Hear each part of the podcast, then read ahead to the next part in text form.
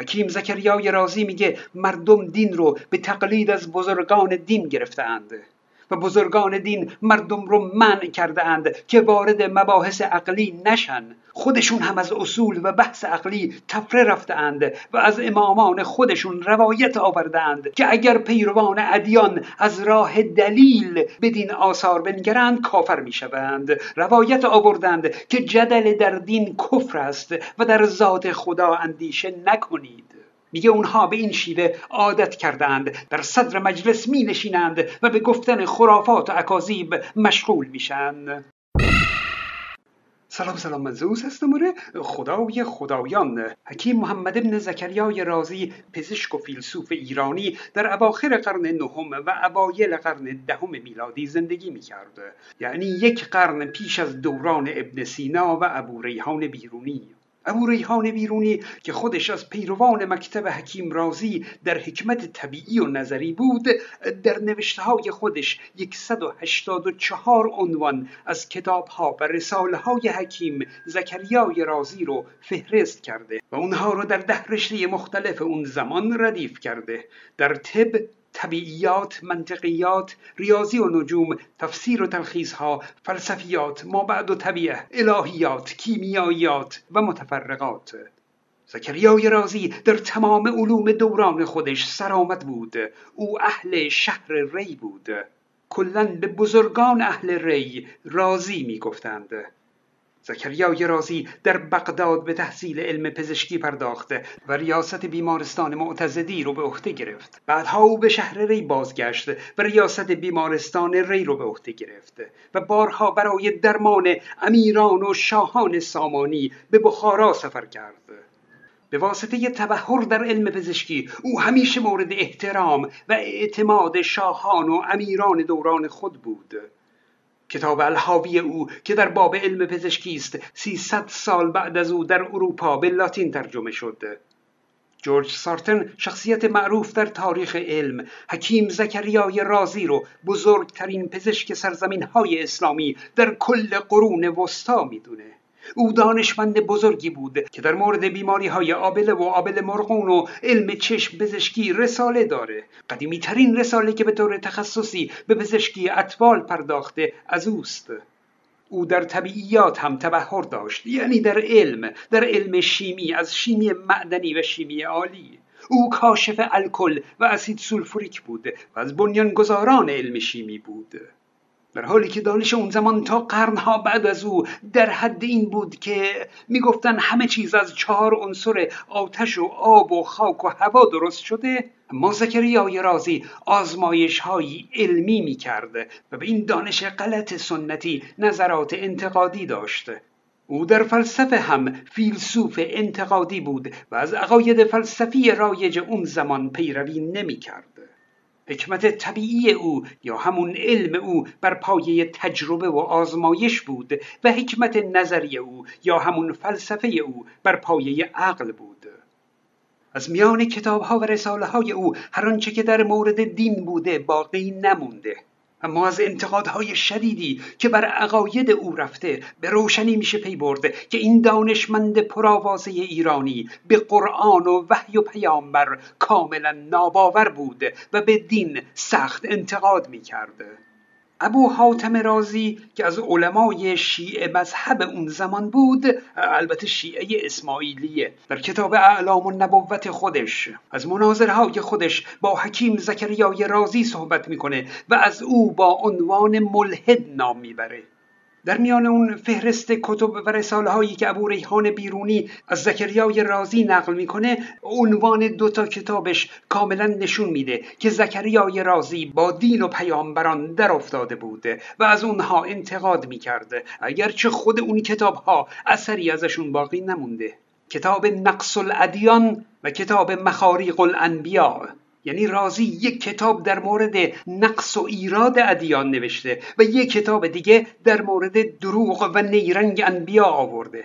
در کتاب مجموعه آثار شهید متحری در جلد چهاردهم می‌بینیم که شهید متحری منکر بیدین بودن زکریای رازی میشه. یعنی گفته های ابو ریحان بیرونی رو دروغ می‌دونه. انکار نبوت از سوی رازی که در کتاب ابو حاتم به وضوح اومده میگه در اونجا منظور رازی فقط برای انبیاء دروغین بوده. خلاصه بگم متحری و برخی از این اسلامیون چش ندارن ببینند که بزرگترین دانشمند علوم در قرون وسطا در دل ممالک اسلامی یک ملحد و منکر دین و پیامبر و قرآن بوده. شهید متحری سعی می‌کنه با دروغ و سفسته اون رو یک مسلمان شیعه جا بزنه. اما نکته جالب استدلال شهید متحریه که میگه محال است که رازی صریحا و علنا همه نبوات را تکذیب کند و همه مذاهب را باطل بداند و در نهایت احترام هم زیست نماید. خودش می‌دونه که مسلمون ها طبق تعالیم اسلامی چاقو کشی می‌کنند آدم می‌کشند منکر نبوت رو زنده نمی‌گذارند. متحری میگه همین که راضی زنده مونده نشون میده که او منکر نبوت پیامبر نبوده. راست میگه. او خودش از مروجین خشونت اسلامی بود و البته خودش هم طبق همین خشونت اسلامی به دست یک گروه اسلامی کشته شد. او از این مطلب بگذاریم اما متحری این سوال رو باقی گذاشته و واقعا اگه اونجوری که تمام مستندات میگن زکریای رازی منکر قرآن و نبوت بوده چطور در نهایت احترام زنده مونده؟ اینکه یک ملحد که قلم توانمند و زبان تندی هم داشته در قرون وسطا در یک کشور اسلامی چطور می‌تونسته راحت زندگی کنه و چرا او رو نکشتند؟ چرا علما فتوای مرگ او رو صادر نکردند؟ خب در پاسخ باید بگم که من اینطور فکر می کنم که مردم عوام از عقاید دین ستیزانه زکریای رازی بیخبر بودند. و مراجع دینی هم مثل همین ابو حاتم از ترس شاهان و حاکمان هیچ اقدامی بر ضد زکریای رازی انجام نمی‌دادند. چون همونطور که گفتم زکریای رازی هموار مورد احترام شاهان بود شاهان و امیران برای سلامتی خودشون محتاج وجود حکیم زکریای رازی بودند البته نوشته های ابو حاتم نشون میده که بحث او با زکریای رازی با تهدید و زورگویی های اسلامی همراه بوده. بیشک زکریای رازی برای بیان عقایدش بسیار جرأت و شجاعت داشته و خطر رو به جان خریده. همگان معتقدند که ابو حاتم در اون کتاب اعلام النبوه مناظره ها و بحث های خودش با زکریای رازی رو یک طرفه و غیر منصفانه نوشته. جوری نوشته که خودش دوست داشته انگار که هر دفعه بین اونها دو سه جمله رد و بدل شده و بعد همش ابو حاتم حرف زده و دیگه زکریای رازی سکوت کرده و هیچ جوابی نداشته که بده. که خب معلومه که یک طرفه نوشته. محتوای کتاب ابو حاتم رو من از کتاب مناظره محمد زکریای رازی با ابو حاتم رازی می‌خونم. این کتاب هم که در حاکمیت جمهوری اسلامی چاپ شده در مقدمه تأکید کرده که در تمام این مناظرات زکریای رازی که منکر وحی و نبوت بوده همیشه شکست خورده. اگه اینجوری نمی‌گفت که دیگه اجازه چاپ نمی داشته در صفحه دوازده کتاب اومده که وقتی در مجلس امیر ری این دو دانشمند در جوار هم قرار گرفتند ابو حاتم که عالم علوم قرآنی بود. خطاب به محمد زکریای رازی گفت.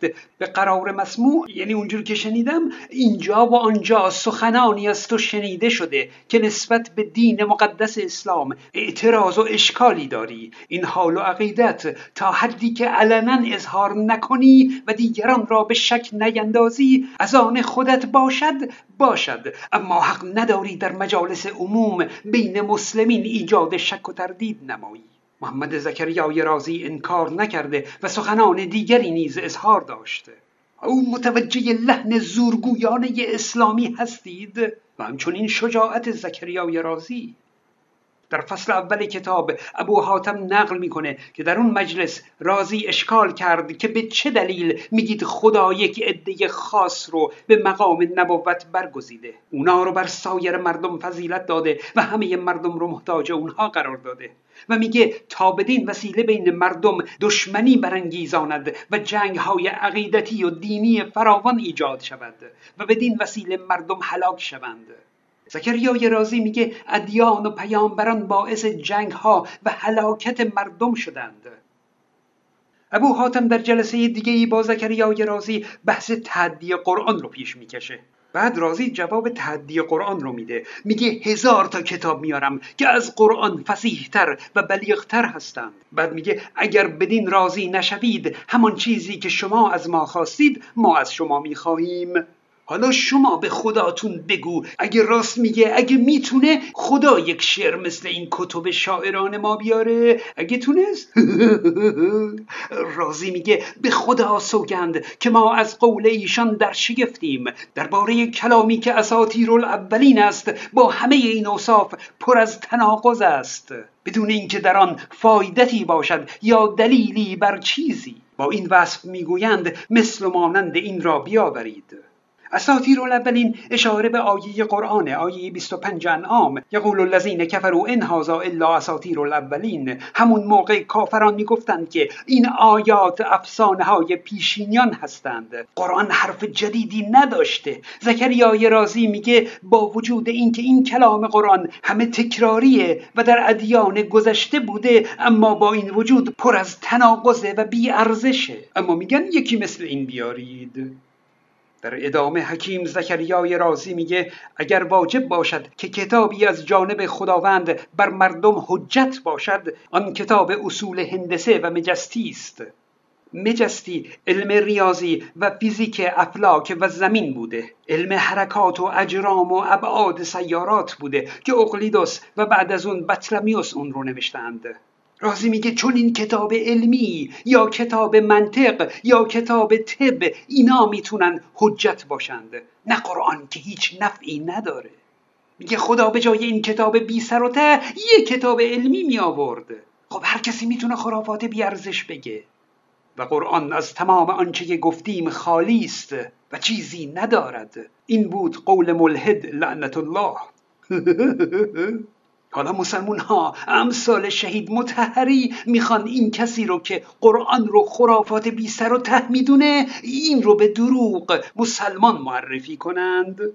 بعد ابو حاتم جواب میده که جن و انس هم جمع بشن نمی‌تونن مانند قرآن بیارن کتابی نیست که از قرآن بزرگتر باشه و از این حرفای علکی که شنیده اید. کانال های من رو هم فراموش نکنید. من زئوس هستم.